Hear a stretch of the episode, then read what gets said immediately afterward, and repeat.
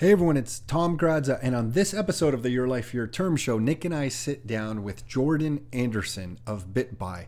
And listen, in the last podcast that we released about a week ago, we did kind of a 2022 preview where we get into real estate and population trends in this area and interest rate trends and what we kind of think is going to happen over the next year, our best guess anyway. And there's another area that's just fascinating right now, and it's the entire area of digital finance.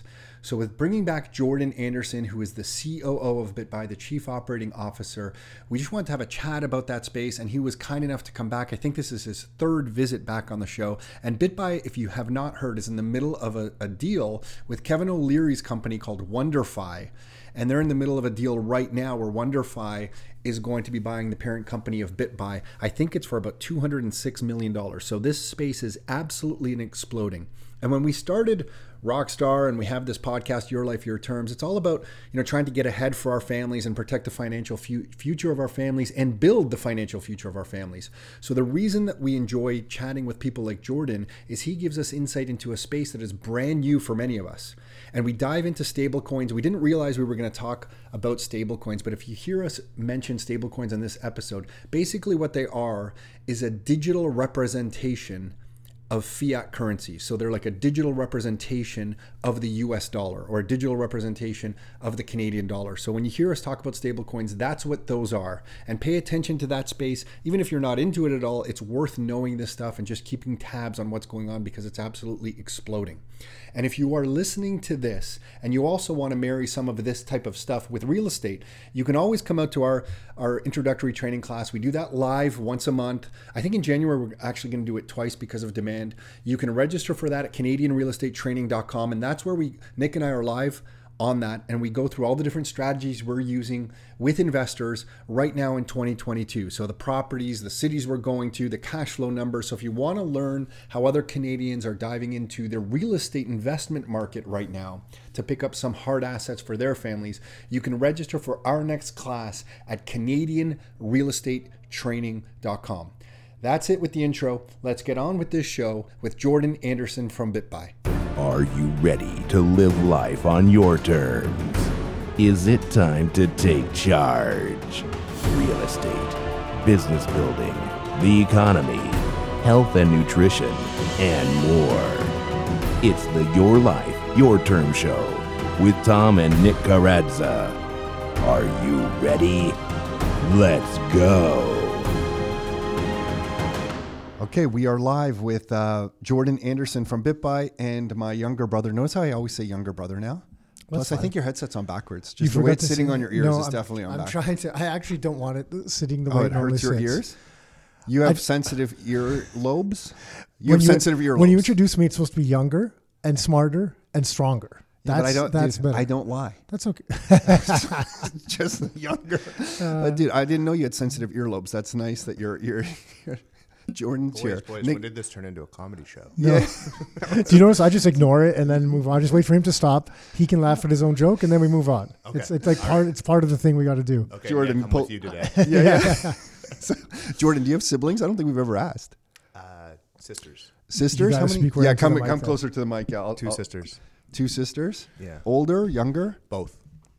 Both older? One, One older, older, and one one younger. younger. Oh, sorry. I, couldn't, I couldn't compute that. Pretty easy to early in the figure out. Yeah. It's early in- All I'm only- I- Yeah, yeah. only- go, I got you, Me Jordan. You Nick got are driving today. Yeah, yeah. Um, and then you get along with them okay. Now you're record. This is all being recorded, so I don't know what you're going Oh, to say, yeah, but they're, they're, the best sisters in the world. okay, I couldn't got be it. Okay, happier. we'll move on. we'll move on. So um, before we get into some of the the you know news on BitBuy and stuff, we need to ask.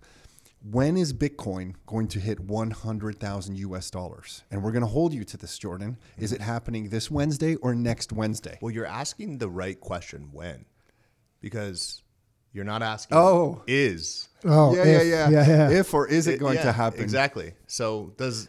Oh, so you're on board. You think it's going to hit? Yeah, 100 I mean it's it's it, it's heading there. Do you guys at BitBuy ever have? So so really, we should we shouldn't even be asking that question because it's gonna hit. So I let's like just it. be- Well, Tom let's just be patient. Tom made a big, has made big, big promises to a lot of people. So sit, sit back and enjoy the ride, right, Tom? yeah, no, I'm enjoying the ride. I'm enjoying the ride. I like seeing Hey, people but freak out. continue out. to enjoy the ride. Yeah, yeah, yeah. It is interesting because when the price starts moving up, everyone thinks they haven't bought enough. And as soon as it starts coming down, every I get I get text messages and emails like, Tom, is this thing you know is is I, it's two. Is this still a good thing to own? And other people are, are is this the bottom? Should I be buying now? So some people are still aggressive, but they want to know if somehow I know if this is the bottom and they should be buying. Is it a good price to buy? That's the language. Is now a good price to buy? Right. And I just tell them we just buy whenever we can. Right. Always. It's just the, getting. the, the thing is is like for 100k i'm almost at the point where it's like like i'm like i know it's going to get there but i'm like take as long as you want because once it hits what are we going to do then what are we going to talk about then Yeah, yeah. Oh, You we're know? going to talk about 250k. Okay. No, but no, but uh, that's interesting. You think it's going to go there at some point? Where is that coming from? Just the confidence in, in Bitcoin, or you know, for me, it's always like, well, they're just going to print more Canadian dollars and more American dollars, so It's the- priced in the- dollars. It's, it's the formula. It's the it's it's just inevitable. It's just it's just the it's just everything that's happening outside of Bitcoin, and then the way that Bitcoin's mathematically programmed. We're we're just we're heading there, boys. And look at where look at how far we came in 2021. Yeah. Right. Look at where see- we closed, and look at where we Yeah. finished. And I, I just see the amount of money going into the space in general. So not just Bitcoin, but I'm just like, it it's like it's the new space. It, it's it's what the technol like computer companies and internet companies were 20 years ago. It is the new space for all this stuff, and there's you know there's going to be growth there. 100%. If the, and this if this is the foundation of it, if it re- maintains the foundation of it, which I think it will, there's got to be value there with it.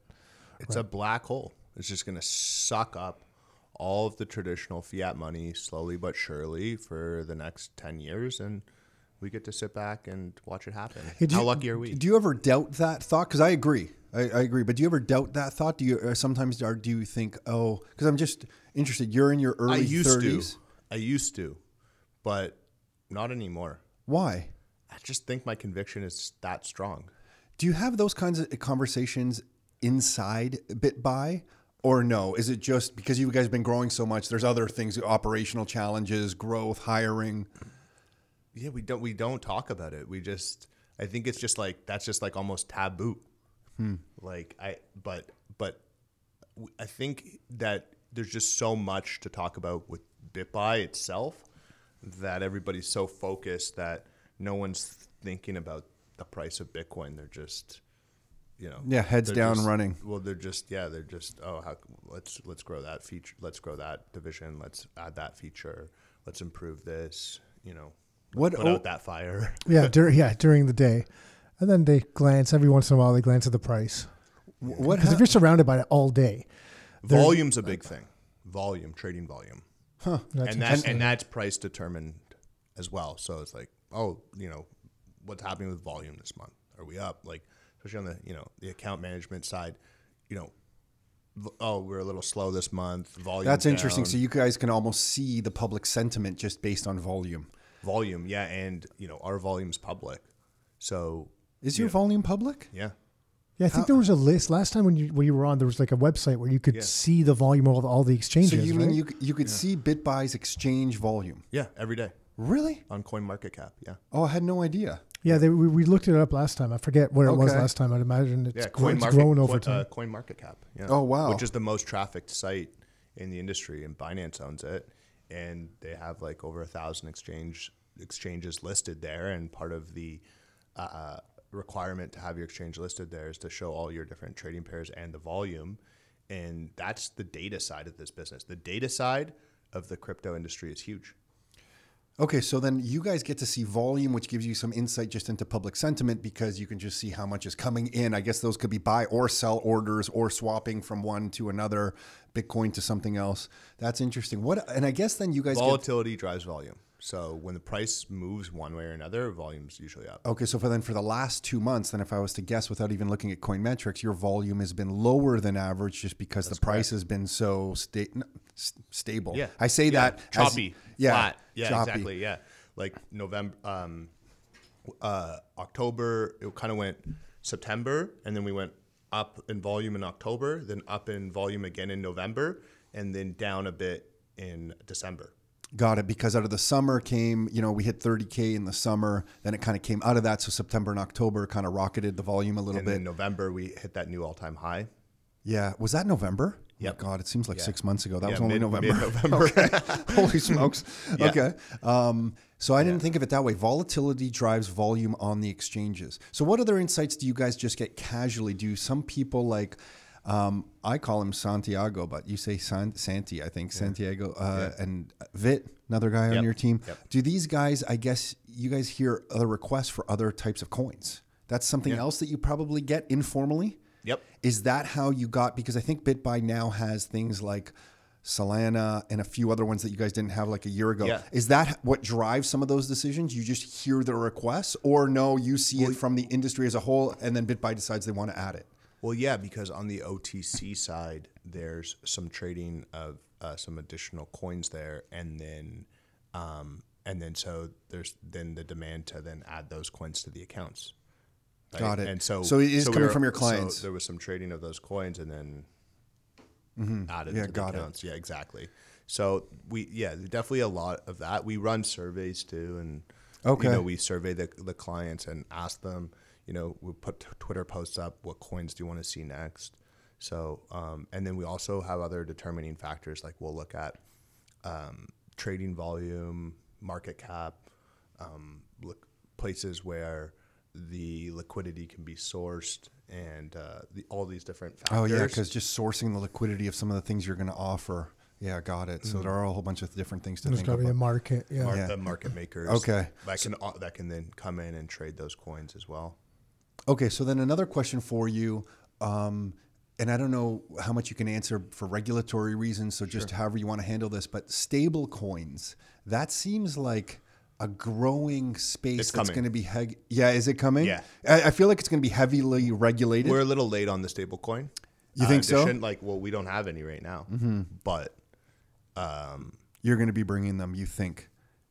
no, we w- yeah we are. Okay. Yeah, Yeah. I can say it. Yeah, I think you guys have put it uh, out. USDC. Yeah. That's, oh, you that's what I are? thought, okay. Yeah. Yeah. Okay. I think Not I've read that Tether, though. Yeah, yeah, yeah. I just feel that coin. that one, USDC specifically, I mean, there's Bitcoin, which I definitely love. There's no doubt. I just want to make that clear. I love Bitcoin. Okay, I just need to make that very clear. don't and I think of knew. Bitcoin very differently than everything else. But the stable coins are interesting because when I see people transacting around the world who might not have access to Fedwire or you know US banking, that's interesting because that opens up a lot of doors for some people transacting in business that maybe they couldn't before. So the liquidity requirements of stablecoins seems almost endless right now. Whether we go to a Bitcoin world where the unit of account becomes Bitcoin or not, right now and probably for the next several years, stablecoins seem super interesting. Could you guys see real estate transactions getting settled in stablecoin? Yeah, I never really thought about that, but I guess we, could, Yeah, we like, probably I could. think Why I not? think if there's like auditing and insight into it, and they know they're Holy bad, shit, the don't banks are why- fucked. Wiring's not that bad. Is like like Oh. how how much better is stablecoin than wiring? I guess wiring's pretty bad. Oh yeah, Wiring's pretty bad because if you're trying to close a real estate transaction, the wire you don't. I- it it just sucks. Everything about wiring sucks. The one the one thing though about wiring, and you know, I'm just putting on my little banker hat here, is the fact that you have to go to the bank and someone's there and be like, "You sent that wire." Like that's got to cut down on some fraud. I'd That's kind of why imagine- we we have wire versus uh, Got it. bill payment. But- but like on our- someone sitting at home and just like you know how you can just add the payee and like Oh send yeah, like because a- I've done that before through Yeah. some of our- when we've through some other purchases like through gold and stuff like that, and have just paid as a bill payment, even though it was an online order before we picked it up. Yeah. So that's why you guys do the wire, because the wire, like the the reason I said it sucked is like, you know, let, let's say right now the price is down. I'm like, oh, I'd like to throw some more money in, into Bitcoin, and um, I'm like, oh man, okay, I got to get to the bank and I got to do this and I got to, you know, send in the form and stuff. And I'm like, it'd be nice just to be Gotta like, take a busy pic- guy. I gotta got take a lot of picture of to my- This yeah. is like Take a hour of picture of my day. receipt Yeah. and send it over to BitBuy. Yeah, here's my just the worst here's my picture of my wire that I sent you. and it's such an old and then and then uh, and wiring if you're ever wiring between countries i mean my god Oh, when we had to do that into europe like and you're like worried because you're like putting in those additional Yeah, IBAN yeah. or yes. Like I- they also like I- treat you like a criminal though. Why where is this money going? Why is it going? and- where is it going? And there's no like crash course on like what's the difference between IBAN, No. Swift, yeah. and then there's the other there's account no, just your straight up and account. then and then in the US you have uh, A, uh, ACH. oh i don't think i've ever wired That's actually like- into the us That's like the equivalent of EFT, but that's like within their borders. Got it. And Oh, so really? Yeah, and this is like what's the H? I, I ACH literally number? always just think it's a miracle if it gets and there. then inter intermediary bank. So it's like Yeah. it's, it's it's like doing bank hops. Bank hops. Yeah, that that's the thing that just gets me now. Now, once you get into the crypto world and you just see how quickly things settle, and you're just like, oh my. So when you go into the legacy system to do stuff like that, it just seems strange. Like it's hard. The to even- benefit in the And, bank's oh, and then it gets stuck and it gets lost. Has Yeah. that ever happened to you guys? no, no, no. I think don't one want on a small happen. wire for me, it did. It didn't make it? it, but that and that's in the defense of the banking system. It comes back. Yes, they can actually track it back to you, which is kind of nice. Whereas, Right. Whereas here, if you stablecoin- screw it up, you're out of luck. If you send a stable coin Yeah. to the wrong address, it's settling. But there's a validator usually. So it's like, like yeah, if- if it's an actual real address, like a wrong address that actually exists, you're you're in shit. But if it's just like you're making a typo and you're adding a digit, oh, it'll tell you, yeah, like this is valid- the proper address. right? So at least there's that. Yeah, but I but I think stable coins there is a place for them because they settle quickly and it's final. Whereas wires, I feel like if you're selling someone a property, I don't know, I feel like you've wired the money and it's like, okay, did it did this settle? I always feel like the banks can claw it back. Yeah. Like I, I feel like the banks can I- reach into I- your account at any moment and say, "Oh well, we told you it was there, but there was an error, and we just clawed it all Right. back." Right. And you know what I love? TXIDs. So it's like when you set, like, so I- I'll do a lot of payments in uh, stablecoin or Bitcoin or whatever. And then it's like, I sent the payment and here's the link to prove it. And then you like hyperlink Yeah, I never to the thought of that. blockchain to like, uh, so for with, um, you know, USDC, you're sending over ERC20, which is the Ethereum network. And then you send the TXID from Etherscan. And then it's like, they, the the person you're sending the money to or the company you're sending the money to clicks it and then they see it's like there's the amount right there there's a hundred Yeah. block confirmations or whatever how many block confirmations it's cool. like and I- and they're like I- where's the money it's like I bought something from France and they I made a Lightning Network payment from their website. Right. It said pay in Bitcoin on the Bitcoin blockchain or do you want to use a Lightning payment? I used a Lightning payment. I hit I swear I hit payment. It said instantly the payment was done. The guy emailed me, I feel like from France, 30 seconds later. Okay, yeah, see the payment. You know, we're good. I was like, what the heck just happened? that's it was incredible. it was incredible. it's incredible you're sending money at the speed of light The, the, diff- the the one thing we didn't talk about with the banks too is, is and, and I guess this is my thing because I'm not Great. a Now we're fan. defending the banks. No, I'm actually not. It's it's the control that they take over your funds too, because we've seen a lot of people try to try to transfer funds into some places, and the bank's like, nope, we're not doing it. And and the people are like, what are you talking about? This is my I money. I want to send it here, and they're like, no. We don't, we don't, we're not, we don't support that type of stuff. Some of it's for crypto things. We're like, we're not allowing you to send it here. And I'm like, well, you know, and I get there's a lot of fraud and that type of stuff going on, but I mean, like, you know, with a little bit of research, you can see it's a legitimate company and, and that type of stuff. So that gets a little bit squirrely for me. I'm like, you know, You, know, feel like you're begging for your own money. Yeah. We have a friend, it's a client of BitBuys who, as the price was coming down recently, he's like, hey, you know, I want to buy a bit more. And he usually wires over to you guys. I don't want to say his name, but he went on, he's like, Tom, how, what is your limit on your Interac e transfer? And I told him, he's like, well, I didn't know you can make it that much. So he called, and I, I won't say the bank name. You know, it was TD.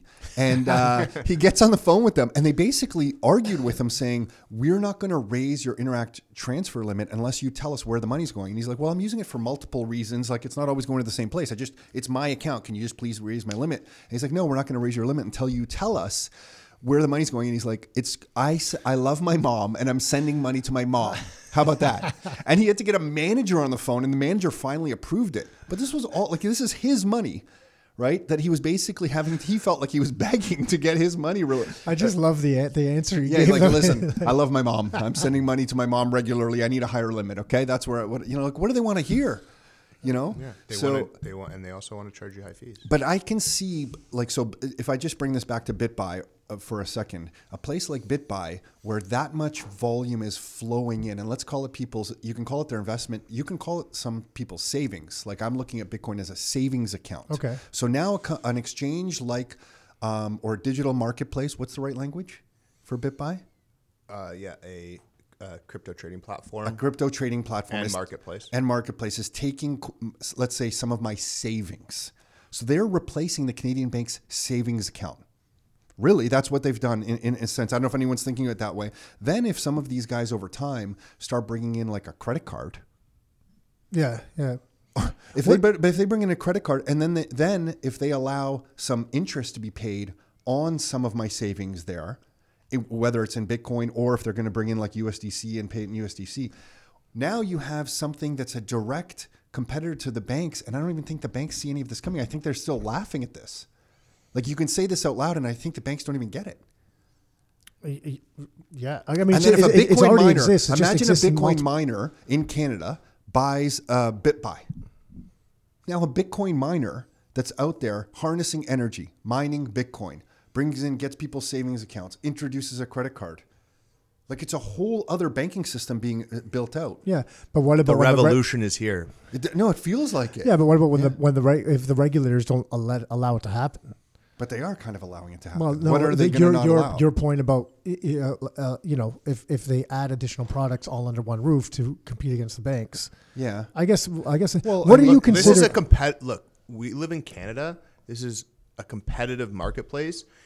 We have the right to compete with banks. They're businesses, right? So they either become competitive, offer these types of products to their customers because their customers want them, or their customers will move platform uh, their money to other platforms, and they have the right to do so. And that's that's that's the bottom line, right? So they have to play catch up and obviously they're going to be there's going to be they're going to be threatened they're not threatened yet and the amount of people that are using our types of platforms like you guys is still so small and They don't I, care. I- Yeah, and, that's and I a good think, point. and I think It's it's, still going to be small for the foreseeable future because people aren't willing to to to, to jump through these hoops and, and and a lot of people just don't care right like people are like yeah you know That's uh, also a I good get- point. you know I, Yeah. I'm making uh you know two percent or whatever the you know But um, it's a half a percent of interest and you know I, I you know I, I go to work I go home I get my Tim Hortons and you know I Yeah. I, I, I, I, I eat my uh, Yeah, they're living know, in their world. They got their own problems. They can't. Yeah, you can't blame them stuff. for it. They no, 100%. and that's and that's the masses, right, guys? Like, I mean, you guys know that.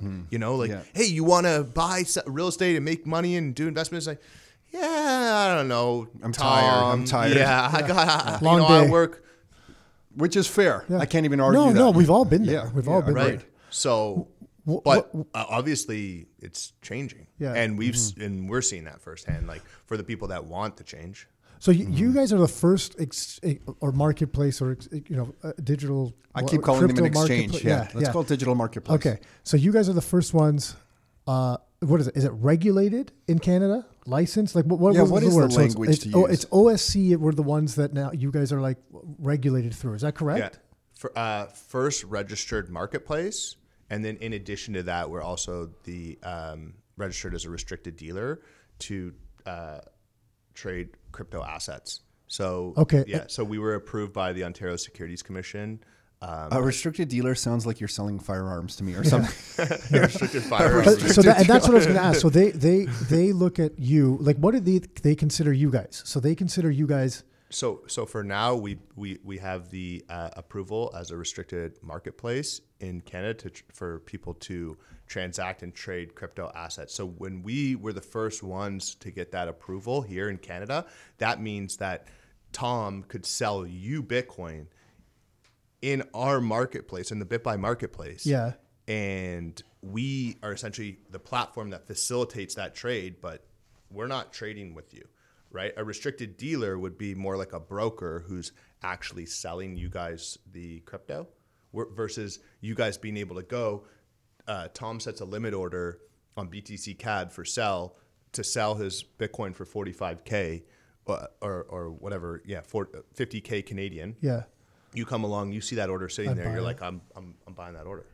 And so now that's a that's just a marketplace where uh, customer A has traded with customer B. It's so weird. So they they they're looking at so then if it, they're looking at cryptocurrencies or Bitcoin or mm-hmm. whatever, and there's you can you know there's a range, right? But as assets, and it wasn't long ago. I mean that we were having this discussion that I was kind of playing devil's advocate with you and saying, okay, well when the government bans these, here's maybe how mm-hmm. they do. What if they just outright? Now that there's just more and more of it's getting regulated, it, that threat seems to dis seems to get smaller every day because they'd have to reverse a lot of their own decisions, which they could still do, but it seems like it's pretty diminished. at starting this to get point. ingrained into Yeah. the financial system. Yeah. The one that's going to be regulated, I know you guys are going to introduce it, USDC. I just, I, I got to think this year, 2022, something happens with the stable coins. The thi- but the thing is, if they're really backed by the, It's it's already happening. It's called the travel rule. What's that? That is part of what they have on the on the Swift Wire system. So it's them. It, it's regulators being able to see where the money is being sent. So they're tracking, like it's all being tracked. So there's, So there's systems in place to like track all the different wallet addresses, and you have to actually say, oh, you want to send you know twenty thousand USDC over here. You have to type in where are you sending it. What's Is that why on. BitBuy now I see if you take it into your own personal wallet, there's those questions that are coming up? I guess that's part of this whole Mm-hmm. Yeah, process. Exactly. Yeah, I hmm. saw that with the, the, my ShakePay wallet for not a lot of money. I forget what I was sending someone, and it's like, "Hey, who's this going to?" And then you want they want their name and stuff like that. And I was like, "Whoa, that's, That's a it. change." Yeah, Can't you Yeah. just lie, And send it to your own wallet and say, hey, I, I sent it to Nick Karadza, tax him. yeah, yeah. you could, yeah. I sent it over, but you send it, you put in the address as your wallet, but I put in your name. Sorry, I don't have this stuff anymore. Nick has it. Yeah, and, and it goes back to like the same thing I was telling you guys before on the show. So there's tools like Chainalysis and CipherTrace, and these are companies that are built around cryptocurrency monitoring. So monitoring different addresses, tracking the different uh, blockchain addresses. Is that darknet? Is that for terrorist? Yeah, so it's all gonna be A- a- tracked. And, Okay. and this is this the same idea, but now you're doing like a voluntary disclosure, making sure that you know you're not doing anything. So it's becoming Illegal. more like what Michael Saylor's saying that this stuff is going to be part of the financial system, and you'll look at something like Bitcoin as the, you know, the perhaps one of the best assets to own, but it's going to be ingrained in the financial system. Everyone's going to be able to tra- track it, as opposed to some of the anarchists, and I don't mean that in a bad way. Some of the anarchists who believe we should all have less regulation, less rules, and everybody can custody their own stuff, and nobody should really be tracking it. We're headed more in Michael Saylor's direction right now, I would say, from just hearing this kind of stuff. Okay. Yeah, and and and the thing about the Ontario Securities uh, uh, approval and the Canadian Securities Administration, it actually should give people an extra level of comfort because part of that whole process was them auditing our processes, uh, was them making sure we had the right insurance, making sure that we had the right compliance staff um, on board, that we essentially, um, you know, had those policies, those procedures, um, you know, different um, checks and balances on the way that the business is being operated, so that it prevents us prevents us from just bas- basically being like cowboys. Uh, so essentially, like a, a regulated financial institution, very similar to that, different levels of working capital, making sure that it's a fair marketplace. It's not a marketplace where essentially it's it's it's unfair for a trader to come in there and trade. And I think it, it, it actually progresses things along, and they're actually more progressive, and they they got, kind of got their their whole act together here to, to put this framework in place like I'm not the one put screaming, "Hey, more regulation, more regulation." It, obviously, you know, it was very expensive and it was a lot of work to get it over the line. But I think it'll weed out a lot of bad actors and t- for the for the companies that aren't able to kind of get That's it fair, together yeah. and, Yeah, and and get that. And that's the over thing with any new space. There, eh, well, not and just new any any space. Well, I mean, look at real estate. How much fraud is there in real estate Mm-hmm. with mortgage fraud and stuff like that? It's all over the place, right? So, yeah, if you want if you want structure around it, so you know, yeah, it's people, not necessarily bad. It, No. you know, some of your ideals might be thwarted if you're like, oh my gosh, these regulators are in here, but ultimately it could be a good thing.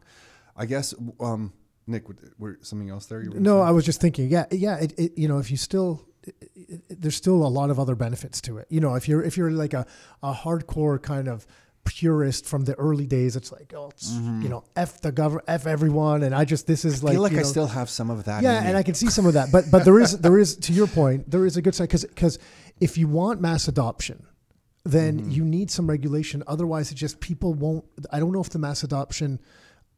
I think for it to happen is a lot harder because and people it'll are busy bring with more their money stuff. into this space. It'll Agreed. bring more institutions into this space. might bring it more and more in The fast. institution for sure. The institutions that deal with some, They some need big it. funds, Mm-hmm. they need that. Yeah. Because a pension fund can't look at this, or a big insurance company that has to like Some they of can't this look still at this if bothers it's still me. not regulated. But yeah, yeah, that's I hear, fine. I hear what you're saying. I hear what you're saying. No, and it, you know what? And, if you and want that makes 100k sense from a- faster, this you need this. from a customer standpoint. No, standpoint. I'm fine slow. Like, look, I I- like I'm I'm sitting here, you know, running this business, and I'm saying, yeah, you know, I've, I've just gone through this whole, uh, you know, process, and it's been a ton of work, and there's been a lot of late nights, and you know, it's we we got it over the line, but from a customer standpoint, yeah, like it's frustrating because now you're having to, you know, answer additional questions, um, you know, uh, so at the end of the day, I flip it back and say, well, what's the benefit to the cost, the end customer?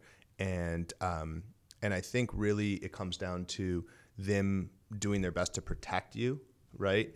Um, so not just around you know making sure that the business itself is operated properly, but also like reducing the amount of risk that people are taking. Like you guys are smart guys, but Yeah, that's a there's good There's point. other people that come on, you know, and the, maybe like dump their life savings into XRP, and then it's down thirty percent, and you know, and then they sell it, and it's just like Yeah, it- it's kind of crazy. that's fair. It, it gets For a little sure. bit crazy. That's so fair. Yeah. there's there's there's checks and balances around that God, as I never well. thought about That's some of the stuff they must go through because some Oh, people yeah. don't know what they're doing. Buy something, it goes down 30%. They definitely blame these guys. Oh God. Oh my God. What a business. It's like real estate, but a totally different, it's like a modern, modern version. Um, so, but something else just around the banking system that I just found really interesting. If, if, if these guys, if, if BitBuy introduces the opportunity to have USDC, something just hit me because I'm like, oh my gosh, you need the banks even less. Because let's say, uh, again, love my Bitcoin, not planning to sell my Bitcoin ever. But let's say I We get bought, it. Bought some. Yeah, but no, but the, the, the, the point I'm trying to make is Greg, like, Greg's not listening. Don't worry. yeah, some people are not going to be like that. So they're going to be, hey, I'm going to buy some Bitcoin, but in the uh, sell some Bitcoin, but uh, see how I said buy instead of sell? uh, sell some Bitcoin, but in the in that moment they might take their money back to a Canadian bank. But if these guys have USDC, now why does the money ever leave BitBuy? Because if I sell my Bitcoin, I'm going to hold it in US dollars in the form of USDC. These guys, it is it's a, it's a black hole in a different way. Like the way Jordan you were saying, it's a black hole. Bitcoin's a black hole. Some of these marketplaces and exchanges are a black hole. But let me take your point one one step further.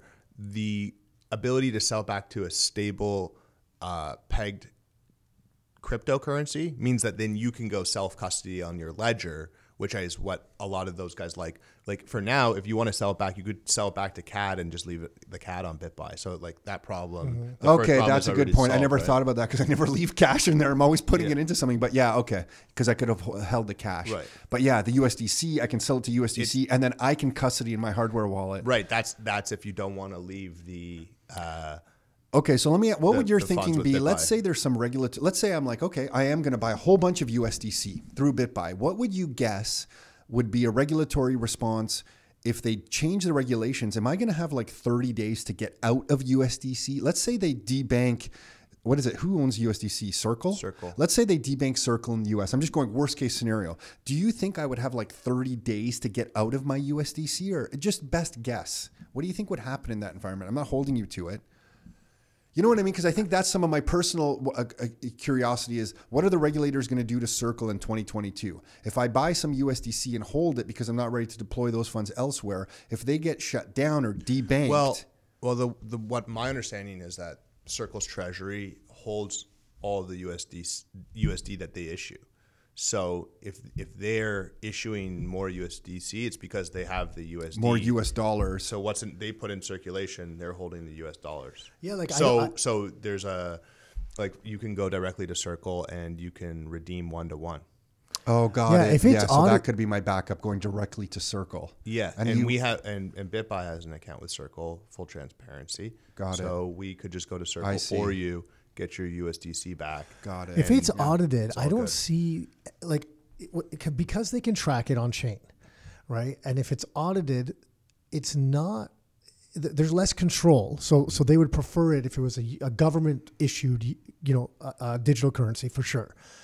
But it's not this massive, you know, risk to the U.S. dollar Where it's because opaque, they can see into the and, network. and they're using the U.S. dollar. So it's just a big ass savings account that people are. So if it's if it's truly using the U.S. dollar, so it's not. Yeah. It, it, you know what I mean? so maybe the re- maybe the US not, is going to not that's what you hope. Like that's what, what the issue, right? With with like for example, Tether. Like, is it one to one? exactly, Are yeah. they printing okay. more? So th- Yeah, that and then that's ex- eh, that's exactly that's the Then it's a derivative. yeah, that's that's the problem. Okay, and so then, let's and then stick it with changes Circle. everything. That's dollar for dollar, We'll and let's pretend- we'll- we'll pretend assume that it there's a, is, do- a U.S. dollar in a bank account somewhere for every USDC that's issued. Then this gets really interesting because if they decide forget CBDC, central bank digital currencies, we're just going to let the proliferation of these stable coins because it's doing our work for us and we're more comfortable with it now because before we thought we couldn't track stable coins. So if Nick Karadza buys it and sends it to someone halfway around the world, we don't know where that's going, but now they're reporting it on-chain analysis is better so they can actually see it where it's flowing around the world and maybe they get really comfortable with it and they're just like stable coins are, are our answer. That leads me to the next thing that stable coins then could destroy all other fiats because the US dollar will ultimately become the king of all fiats through the US. Uh, uh, Yes, it's- I can confirm that 100% of the reserves that back USDC are held in cash and short ter- uh, short duration U.S. Treasuries. Uh, Jeremy Allaire, CEO of Circle, told members of the House Financial Services Committee. So Got that's a fair assumption that we can make. And so, really, you know, we're, they're just creating like a layer on top.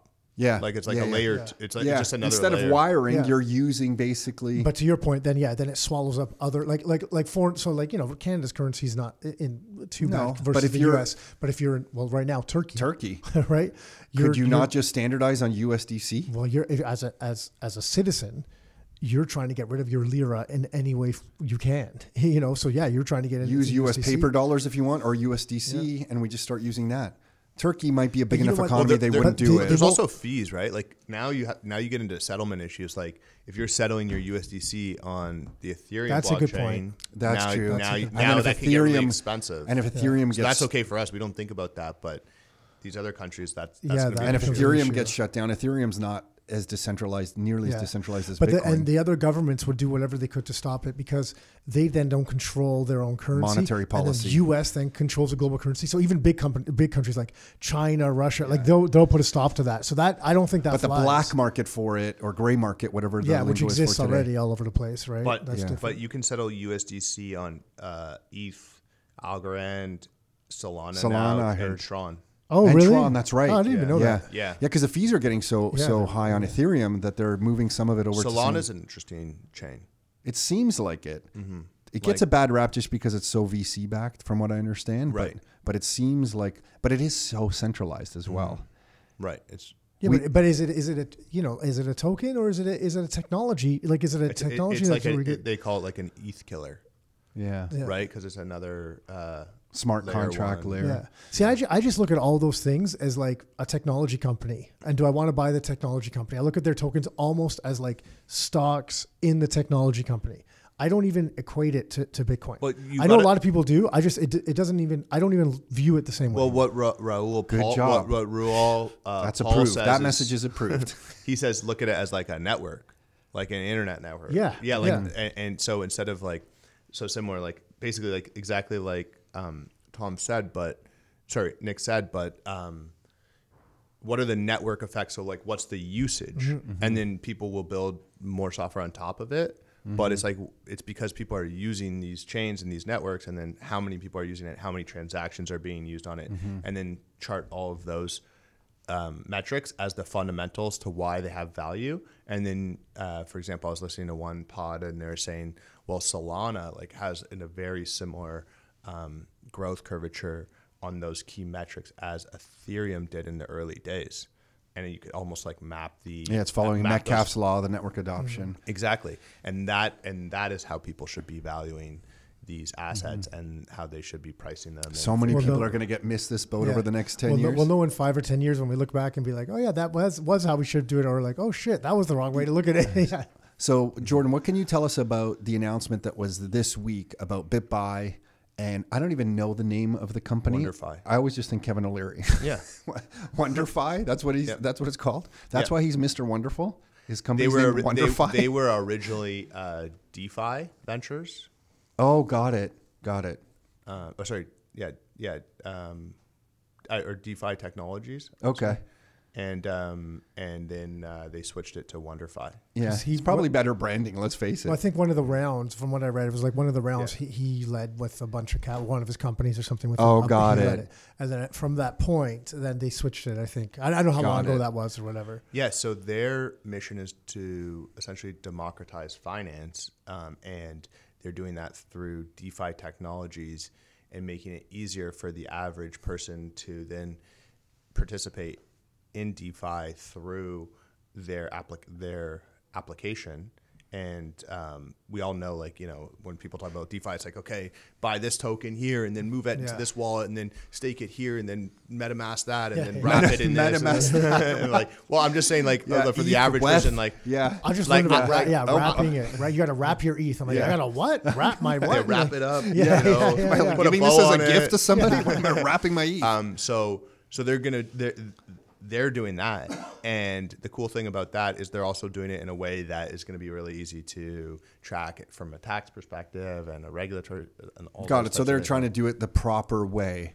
And they have a, a, a deal that's not closed yet, but in place with BitBuy as of this week. We, Yep. we we got the news. I don't know when this all kind of started. How's that making um how does I'm that super excited.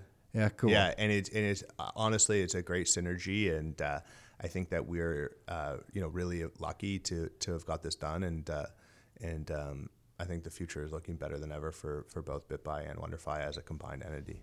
Yeah, that's, Sure, if that's their mission, like that's a pretty cool mission because if you can take what every like everything we're talking about and make it user friendly and make simplify it for people, put it under one roof, it kind of it sub- changes things substantially. And it's a lot of the stuff that you guys talk about in terms of like getting yield and getting interest and like that's what DeFi really it, like is. Mm-hmm. When we, we talk about democratized finance, like it's it's the it's the next evolution of all the stuff that we talk about, you know, with stable coins and holding Bitcoin as digital gold. And now, you know, why can't I go earn, you know, 15% interest on my assets through this staking pool and have that do that securely and, and, and, and earn these higher yields? Like, is that not allowed because we're so used to, you know, 8% on this or, you know, you know what I mean? Or Like, point eight. like, it's like, oh, you see like 20%. Point you're eight. like 20%. yeah. Yeah. You guys crazy? Yeah. You know, but but but these types of opportunities exist out there. Um, it's just that the average person. It's been difficult. Yeah, you have to. advantage Even, the average person, uh, we still get tons of questions on how do you move Bitcoin into a hardware wallet. You know, Yeah. and then you have to explain private keys. Your Bitcoin's living on the network. copy and paste. Yeah, yeah, yeah. QR codes. Yeah. A lot of people don't even know how to copy and paste. Mm-hmm. But copy and paste is like. I feel like you once guys you, have- I, I feel like once you learn how to copy and paste, You're, on your advanced. way. You're advanced. Once once I discovered on a Mac you could copy something on your Mac and get it on your iPhone. That they Oh, yeah. shared that, I, I thought my world changed forever.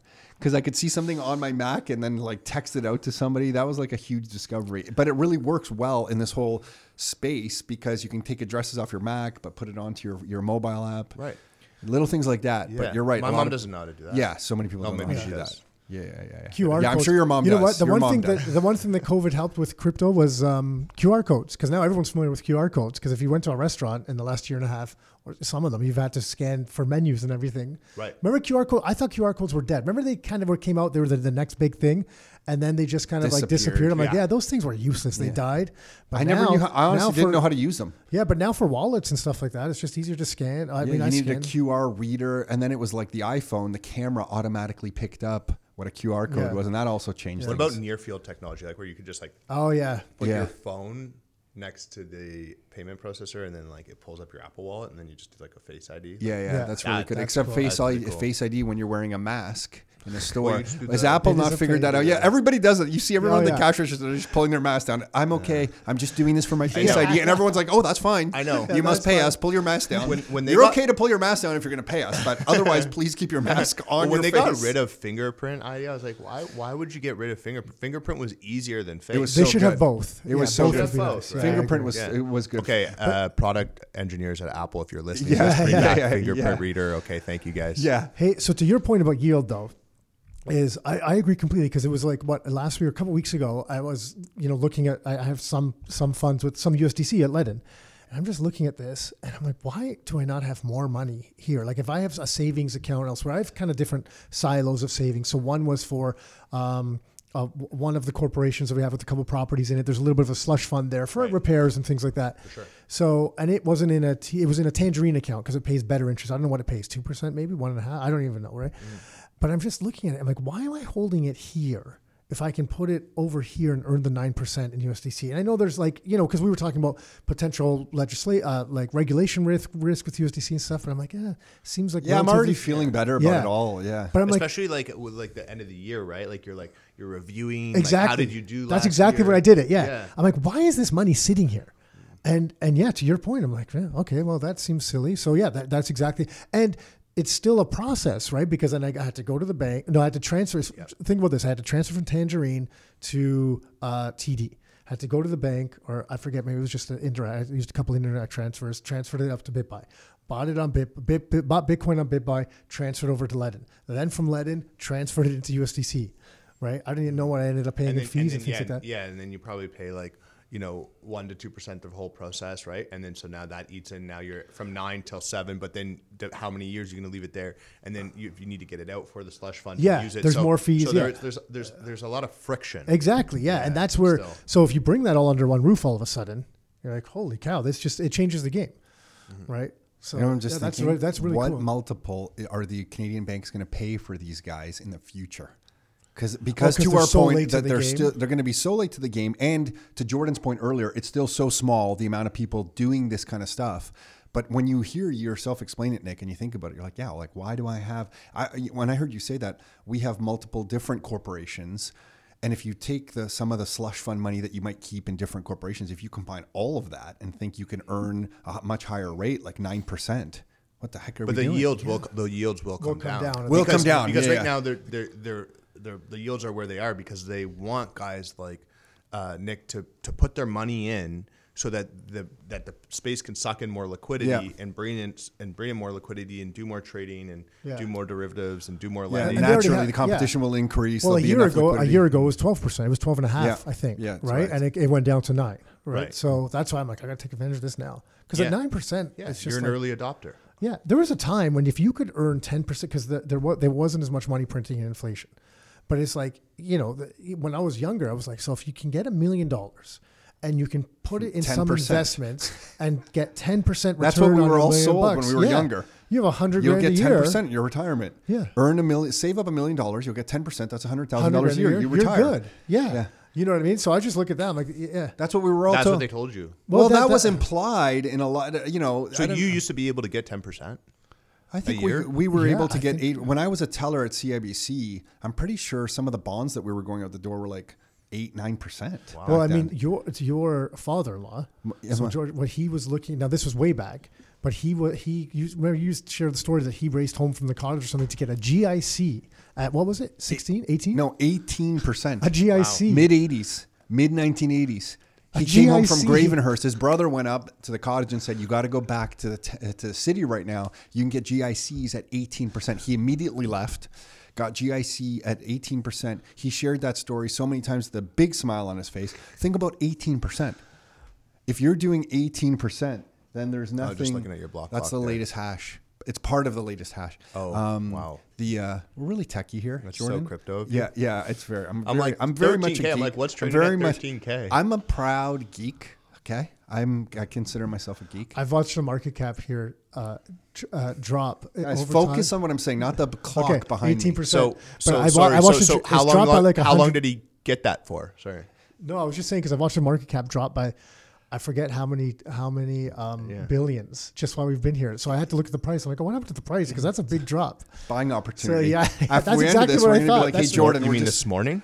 Yeah, like, this morning. like within remember- the last like 20 minutes, yeah, you're we- watching it go Well, down. when we started, it was at 800 billion. The market cap. It went up down to 780. now it's uh, back at 790. 790. Yeah, oh, so you I've, have I've, the market cap. Yeah, Yeah, right because. I've just we have that. one of those at the office, Do you? but I haven't set it up the same way as you. We just have it uh, jumping between Bitcoin and Ethereum, uh, USD and CAD prices. So Oh, I, cool. I like how you have the market cap. I That's pretty yeah, cool. market cap, the latest hash, the number of nodes. You're sitting in front of a full node right there, Jordan, on the desk. That's a full Bitcoin node right here. Very cool. Yeah, so um, yeah, we're we're all geeked out. We're I totally gotta geeked catch out. up. I gotta catch up. I'm living in the past.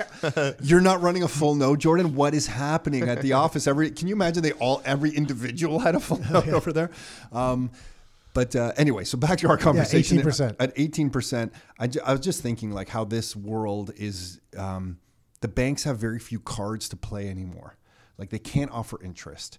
their systems seem old. They have bank branches that are costing them money, and I, I'm not really trying to really kind of you know piss on them too much or anything. I just No, feel like their are. model, but their model is just breaking down. It reminds me of Blockbuster and Netflix, like. You know, remember Video 99 Yeah. and Rogers Video? You saw them everywhere in Blockbuster. And slowly over time, you just see them disappearing. And Netflix just grew and grew and grew. You can kind of see the same thing's going to happen here. It seems like that. I, I, I don't see The how- banks are much better protected, have better walls around their business for Yes. sure than The- renting movies. The problem is that they move so slow. they move slow and they got a lot of people and a lot of real estate. So let me ask you guys a question about Aladdin. Is it like set up so that it's a drip? So like that all of the interest that you earn then buys more and then now you're Yeah. earning compounding Yeah. interest? Yeah, you, you're earning, if you have a Bitcoin interest bearing account there, it's earned in Bitcoin, paid out once a month. And then it goes It goes Yeah, into your account. correct. It's just like a It's savings just like account. a- and, and then it and then it then you earn interest on your interest. Correct. Correct. Okay, good. Yeah. Yeah. That was, you know, my father-in-law taught me that like uh, a long time ago um, when I was just dating uh, his daughter before we got married. He was like, "The best thing you can do is set up a drip." A Yeah, yeah, I dividend remember that. I reinvestment remember that. program. Yeah, I remember that. Oh, that's Like, right, yeah, yeah. yeah. You you earn dividends, Dividends. and then the dividends buy more shares. Yeah, that I forgot. Earn I more. totally true, forgot though. about It's that. true. Yeah, totally forgot and he's like about the power of compounding interest. Yeah. right. Yeah, yeah, it's one hundred percent true. So where did and uh, then you do the math on it, and you're just like one times times this, one point zero. Yeah, it's crazy this, how much then it you Just grows. keep timesing Yeah. it like year over year, and then it's just like Where, uh, Jordan, where do you think uh, you probably never thought you would get to this point so quickly, or maybe you guys did, but now you've come to this point where BitBuy's been around for a little while. Like it's not been a long while. I'm, in your mind, it might be on forever, but it hasn't been that long. Right. Now you have Kevin O'Leary's company coming in here, and I know the deal hasn't closed, but there's like this Yep. deal's going to close with you guys. What the heck? Could, can you even extrapolate out the next few years? Because before it was just a few coins. Now you're adding more. We've had a big conversation here about USDC that I didn't know we were going to have. it's funny. You always like whenever I come on, you always ask me years. I'm like I'm like let's just start with year. Yeah, it's a Like, good point. because so much happens in one year here. But um, you know, we just added all those coins: the Solana, uh, Polkadot, Dogecoin, Dogecoin. uh, u- uh, some DeFi coins like Uniswap, Sushi Swap. Um, a lot of things that people have been, a lot of coins that people have been asking for. So we're going to continue to add more coins, and then int- and then what we're always focused on is also integrating the deposit withdrawal function. So a lot of other companies are adding all these coins, but you can't move them in and out. So you know, big one like with Solana deposit withdrawal. Now there's a whole NFT marketplace that's built on top of Solana that's less expensive than Ethereum. So just like things like that, where you know you're continuing to integrate with the ecosystem and and, and allowing those sort of doing that extra work to flow it in and out, and then and then having other uh, blockchains integrated. So maybe like for example, you're not just withdrawing ETH on the E ERC20 network, you're also using the uh, Polygon Matic net. You're using the Matic network as well because we added Matic as well, which is uh, That's right, The I saw that, yeah. So you guys will, it will like, it, it, it, and I don't like it's not built out. I get it. So, but the the logic is that to withdraw your funds, then you're not paying as much in gas fees. Yeah. Because you you guys are now then able to u- to route it through a different network. Right. And then the end user really doesn't even know at the end of the day that that's No the, no, the user, the end user is selecting the different network. Oh, really? And putting in the different wallet address for that network,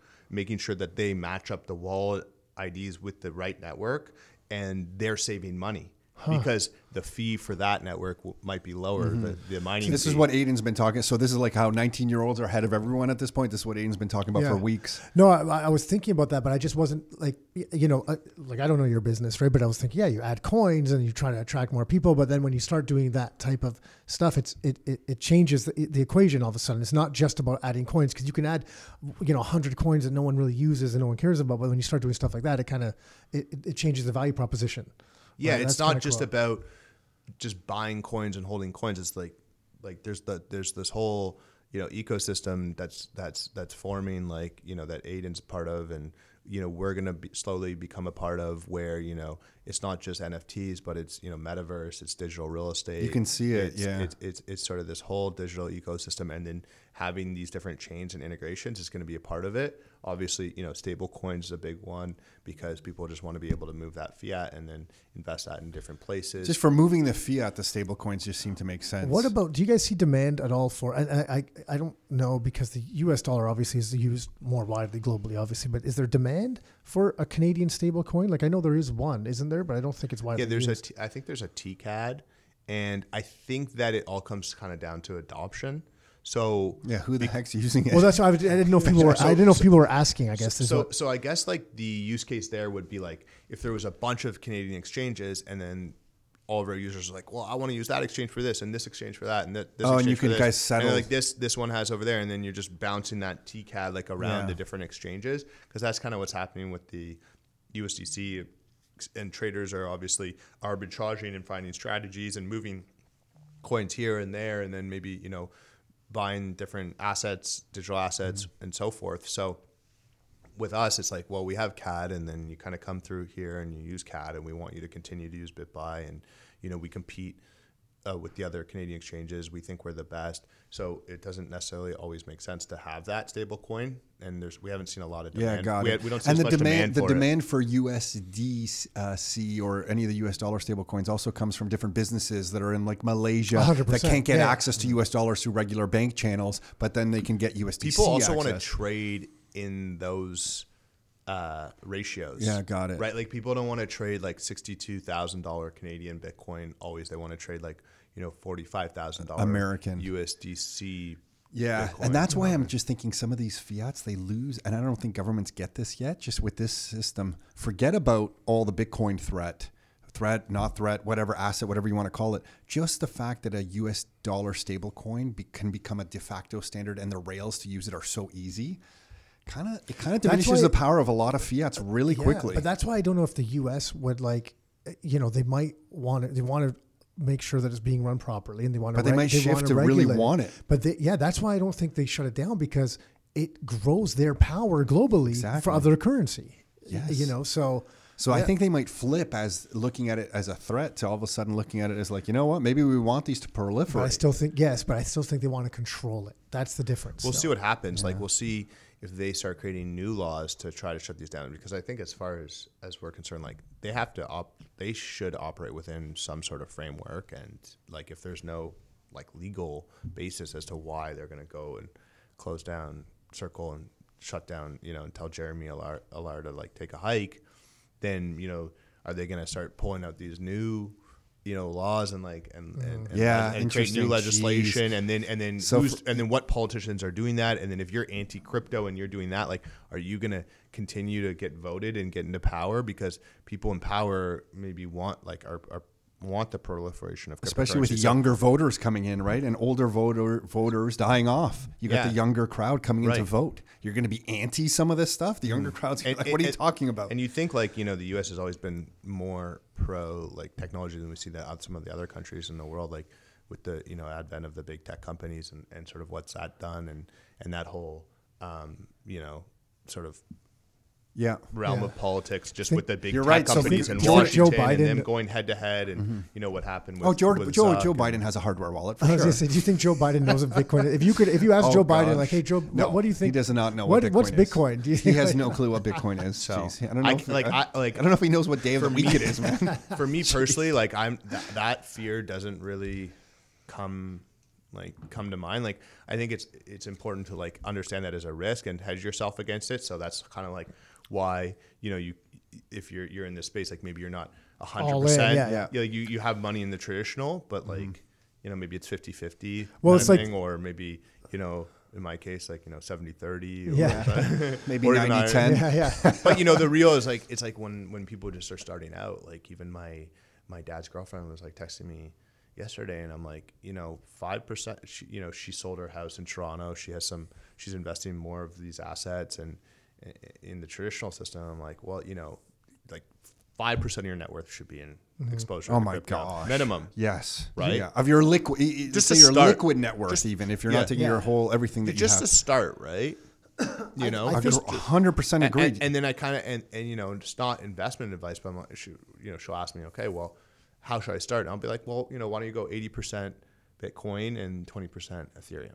You know, so if somebody sort of- was to start with BitBuy, I guess, uh, and this will be maybe be a little commercial for BitBuy. It would be go to BitBuy, open an account. You go through the KYC stuff, show your driver's license, make an account, kind of like you're making a bank account. Right. Then you can wire transfer or Interac e-transfer funds to your BitBuy account. Yep. So then you now have Canadian dollars inside BitBuy. Let's just keep it nice and simple. Yep. Once the Canadian funds get on Interac e-transfer, how long does that take? A few hours or something like Uh, that? not It's even that, I think. near man. instant. Yeah. Okay, almost. That's right. It's gotten a lot faster. Yeah. So near instant. So after you're approved, you send the money over. Then let's say you send a thousand dollars over there. Then you can choose to buy Bitcoin or any of the other coins that you're talking about, and now you're in the game. And I think the reason that that's important to try out is not for the investment or to get rich. Right. I think it's just so that you're learning the space. I have a lot of, of friends my age who are dismissive of this space a little bit. They're like, oh, I don't understand what's going on there. And I'm like, do not be like our parents you know, we're in our late 40s here. In the next 10 years, this stuff is going to probably eat the financial world. You're going to want to know about it. So get in now. Yeah, just So to almost just from understand that point, Jordan, to your point about putting some of your liquid, liquid net worth, just from the education you're going to mm-hmm. gain. Right. Yeah, and if you're the kind of guy who sits there and be like, I need to have a balanced, diversified portfolio, then it's like, well, you know, if you don't have exposure to a two trillion dollar asset class, then aren't you not Wow. balancing Yeah. your The game's changed when we're talking No, that you have to have someone for some for a balanced portfolio. And, and that's Agreed. Why, that's why there's still a lot of institutional money, like these uh, uh, these family offices and stuff. That you know, like we know some of the guys that w- w- Yeah. we know as well, just even locally, they're not in the game at all, but they have to. They, you know, they're like, ah, you know, that's not for us, and they're like Mm-hmm. looking for private equity placements, stuff, stuff like that. They have to start paying attention sooner or later, right? Mm-hmm. Um, but the coolest thing happened to me uh, yesterday. Uh, my oldest daughter, uh, Ella, so she's 11. She came up to me. She got $150 from her grand uh, grandmother or grandparents. I don't know if they both, whatever, for as part of her Christmas gift. She's like, "Hey, Dad, so I want to do. I put fifty dollars in my spending um, account. At least she's got these kind of jars, right? Spend just spending and savings. So she's got fifty dollars in the savings, um, fifty dollars in the spending, and for the other fifty, and I thought she was wanting to buy something spe- different or something. So I, I'm like, okay, what's coming here? She's like, hey, like I'd like to buy Bitcoin with it. And I was like, what? I'm like, okay, I, yeah. I go, so she's like, how can you help me? And I'm like, yeah, yeah, we can figure that out. So we'll 11. do it. Yeah. Yeah. So I was like, that was cool, man. So I guess it's just probably to be credit changing Tom, but, you know, I love she- that. and she really likes Tom's daughter and stuff. And I know Tom's daughter has some, so maybe she's heard it from her, from us. Well, We've been speaking about it, obviously. And what's happening, I think Sienna, my daughter, has seen her older brother really kind of like Bitcoin and kind of he's been in it for almost it'll be um, this later this year it'll be almost two years. Yeah. So he's had a nice run and she's seen this. So I think she's saying The virus is spreading. Yeah. it really, Yeah, yeah, it really, it, it really is. The dollar, the, the price going up really has a, uh, an attractive effect on people. But you know, she said something to me the other day. She goes, "Dad, I know I have some of my savings in Bitcoin." Um, she said, "I have from Christmas. She had this fifty dollars, and she's like, Oh, now I know where Ella got it from. Oh, really? Okay. well, I don't know. So I she don't had this fifty dollars, but she said something different. She goes, you know, this is part of my spending money, but I don't need it right now. I would like to put this in Bitcoin. And I was like, whoa. Like she's now gone from Yeah. like, okay, uh, my savings. So then we had to have a bit of a talk that like, hey, this is a volatile thing. Some money that. you might need in the next week. Maybe the, the price can is like likely long term going up. Yes, but in the short term, this is a volatile asset. So so now she's in grade ten, and I'm having these conversations with her about a volatile asset, right? And I'm like, wow, Yeah. do those sound like Yeah, the she to conversations get we punched. She, she's gonna get punched in the face. Like she's gonna buy it. It's gonna go down, and then she's like, she's like, This what? sucks. Ten Yeah. years? Ten? How old? Like She's, uh, 15 now. She's grade 10, She's gonna take. She's gonna take a couple. She's gonna get a black eye. Yeah, yeah, yeah. Be like, damn, and she's gonna learn early to be able to ride the ride the volatility and and and and hold. I can see it with Aiden already because he's been in for a bit. He's been through the rides, like up and Right. down, and to him now it's just like, oh yeah, like I wonder what's happening with it today. Right. You know, I feel like almost Nick and you and I are more shocked at some of the price movements. He's more just like, oh, I don't pay attention that much to it anymore. When I see these, uh, when you know, because we've been through a bunch Yeah. of wild rides already. When you see the drawdowns, I'm just kind of like, oh man, like I, just when I think I'm like, okay, I'm good for now, and then there's a drawdown, I'm like, oh damn, I gotta, I gotta get some more money in there. I, you know, I, it's, it, I think like when I talk to guys who hold like a ton of these assets, they don't even check what their portfolio draws down when because they because they don't want to see like they don't want to see like in in uh, their paper Canadian ga- dollar Well. I call it their paper gains. yeah, yeah. It's like it's not real, right? It's Yeah. not real until you lock it in. So it's like, okay, your paper gains have gone down. So they know it's down, but they don't need to know like the exact amount that That's- they went down because that when you start looking at the exact amount, it's like, oh, I lost, you know, X, Y, Z.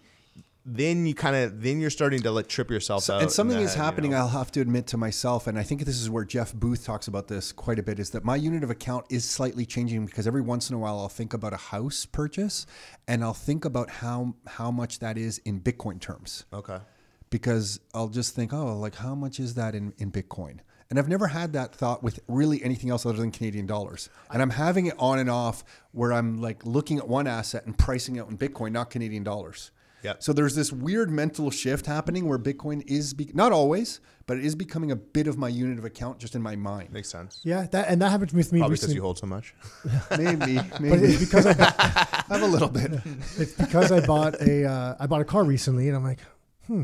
And I go, so that's like a full Bitcoin and some. I'm like, oh, okay. So like, I kind of want. I'm like, yeah, okay, I well, want that Bitcoin Yeah, back. yeah. I'm like, well, I'm kind of like paying it over. The, so so they had financing, and it was 0.99 percent. I'm like, you know what? A 0.99 percent. I'm taking the financing. Right. Let's go because I want. you I'll pay you leverage, so whatever You're few. the leverage, yeah. and then you're buying more Bitcoin. So it's like, and then you want the Bitcoin, and you want it, and you're like, oh, fuck, like I don't have that Bitcoin anymore. So it's like it's encouraging. You know what Saifedean says is like the deferred. Uh, Yeah. spending Yeah. and like Well, encouraging. get- It's where get investment real estate. Sorry. No, sorry. So, but then here, so then I started thinking just one step further. I'm like, holy cow.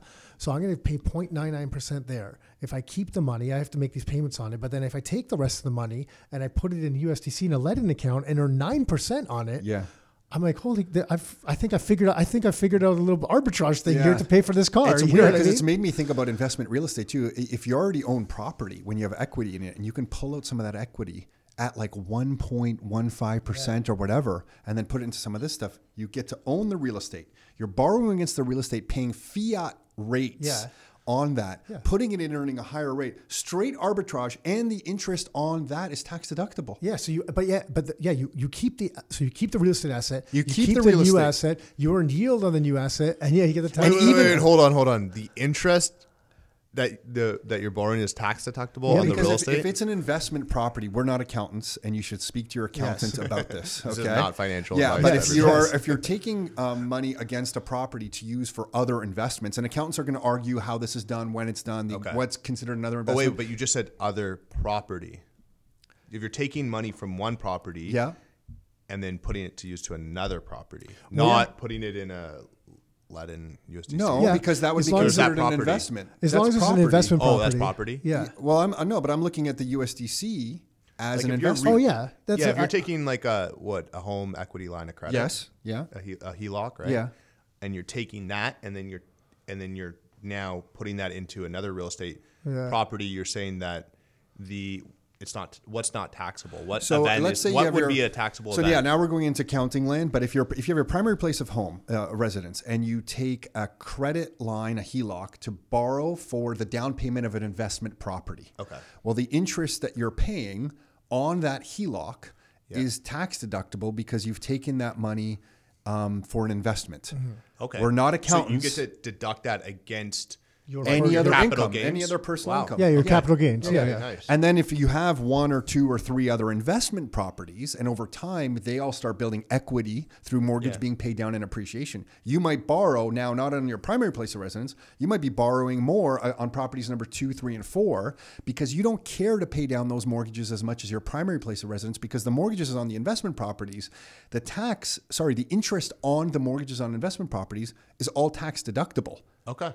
So then You learn not- something new every day. Why not leverage that up as long as the cash flow is supporting the portfolio? Yep. Borrow more on those investment properties at one or two percent. Take that money and put it into other investments that might yield you six percent to nine percent to twenty percent. Why do you think the government? There's all kinds of allows- risks Why do there you think the government allows that interest to be tax deductible? Because they want to encourage more like mortgaging Investments. And, mm-hmm. and and more movement of the money. Correct. That's that would be my guess. Okay, Yeah. but but but the interest on your primary residence mortgage is not tax deductible. Correct. No, but the Yeah. price gain. So the difference is in the U.S. But you, but the the, the capital the price gains are. are the yeah, Yeah, because that's it. So that's where they offset that Yeah. because because then you don't have to pay tax on your Whereas in the in the U.S., the, your your the interest on their primary place of residence on the mortgage is, Is tax, tax deductible, deductible. but, But the the price the cap gains are not gains exactly. aren't. Yeah, And so the cap gains here in Canada, especially in the Toronto area, have been just like absolutely astronomical. Right. So uh, Not you in should- Bitcoin terms. Realistically, you should be Bitcoin moving like in your primary residence. Like you should be bouncing around if you can. that gets into a whole other tax thing because then CRA is saying, well, Jordan, did you really intend to live there? Or was the whole purpose of you living there just to move very shortly? Mm-hmm. And then, and so there's is there a, a time window that you should? We had a podcast with a really good tax lawyer about this. It is so complicated, Okay. and that's probably one of our most listened to episodes. Actually, oh, It's okay, send it to me. It's yeah, more, that's it's, a good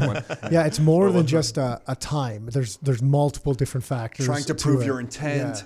Yeah. Things Yeah. like, did you change your driver's license address matter, or did you just leave it at some other address because you knew you were moving? But if you lived there for a couple of years with your family and then you moved on to something else, you know, they would probably, and you were living there and all your mail was going there, like you were, guys were actually living there, they would have a pretty hard time saying that, you know, that, that you, that wasn't your primary place of residence. But think about this real estate thing for one more second. If you can put down 20% to buy it for an investment property, let's use $500,000 as an easy, easy example. You put down $100,000 to buy an investment property at 500,000. That investment property, because Canada's crazy, goes up in value.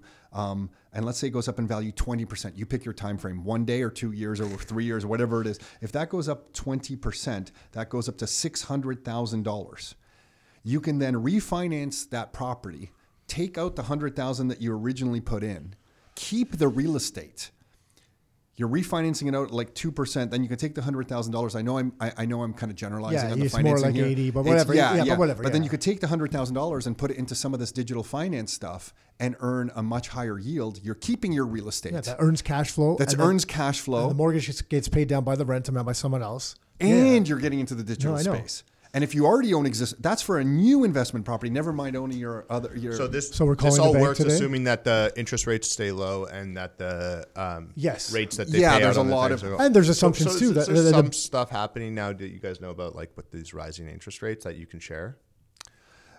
Yeah, generally it's it's it's a it's a good headline because the Bank of Canada r- rates are going to be determined by the Bank of Canada's overnight lending rate Yep. and then the bond market. The fixed uh, fixed rates are determined by the bond market. Yep. So if the, if people puke on the Canadian bond market and say, "Hey, we don't like Canadian debt anymore," rates can go up on the in the fixed rate area, but variable rate is determined by the Bank of Canada's overnight lending rate, and they don't want to touch that sucker.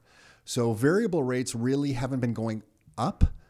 Um, so But I know, like in the U.S., they're the they're looking to the ten-year bond spiked to- a bit. Yeah, Yeah, it's a lot of talk, and in a lot of it, Jordan. And it's crazy how much it affects the uh, the short Psyche term of the market. of the, of the stock market, and even I, I think that has also ripples into the crypto market. Totally, well. and that's happened over the last month. And a lot of it, uh, Jordan, from what we see, is a lot of people will say, "Oh, well, rates are going up," and they go up a quarter point.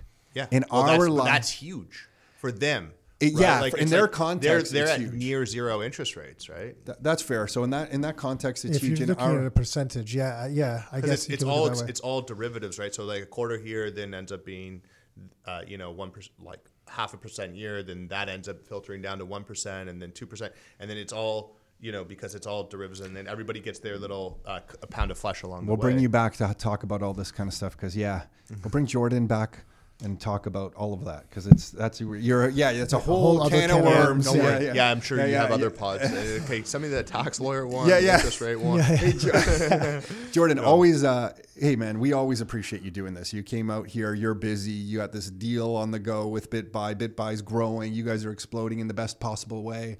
Um, I just want to thank the way you guys have been taking care of so many rockstar investors. Thank you for the way you guys have been doing that. Please pass that around to your team. We're really thankful to have crossed paths with you. We really get a kick out of talking with you and getting updates from you. So thanks, man. Thanks for stopping by and Yeah, really, really, 100%. yeah, oh yeah, my this pleasure. chat. I love I love coming on, and uh, you guys have been awesome. And uh, thank you for all of the Rockstar clients that you've sent our way, and uh, we'll continue to work hard to make sure to to serve you guys and uh, and your community. Cool. Thank you. And next time, if you want to bring some free Bitcoin by, we won't stop you. You know, if you just want to say, hey, Why would I bring it by? I just uh, Yeah, I that's just- true. I Yeah, just sent it to you. Not carry it in your pocket. Thanks, Jordan. Appreciate Cheers. it. Man. Thank you. Thank you. Hey, everyone. Hopefully, you enjoyed that episode with Jordan. You can check Jordan out and BitBuy specifically at bitbuy.ca. That's the URL. And if you are listening to this and you want to dive into some real estate investing and learn what's going on with other Canadian real estate investors and how they're investing in 2022, you can come to our next introductory class at CanadianRealEstateTraining.com. That's where you can pick up the registration for that. And that is CanadianRealEstateTraining.com. 2022 is going to be a really interesting year, I think, for the economy, for real estate, for all this digital finance space. It's, I, I you know, I'm just, I get excited about this stuff because I think it's going to be a bit volatile, but with that volatility in all these spaces comes a lot of opportunity if you're informed. So make sure you're diving into the space. We think it's really important. That's why we're talking about and sharing our perspective. But but of course, excuse me, but of course, do your own research, your own due diligence, and just take what we, you know, what we're sharing as, as part of your own research. Anyway, that's it for this episode. Until next time, your life, your terms.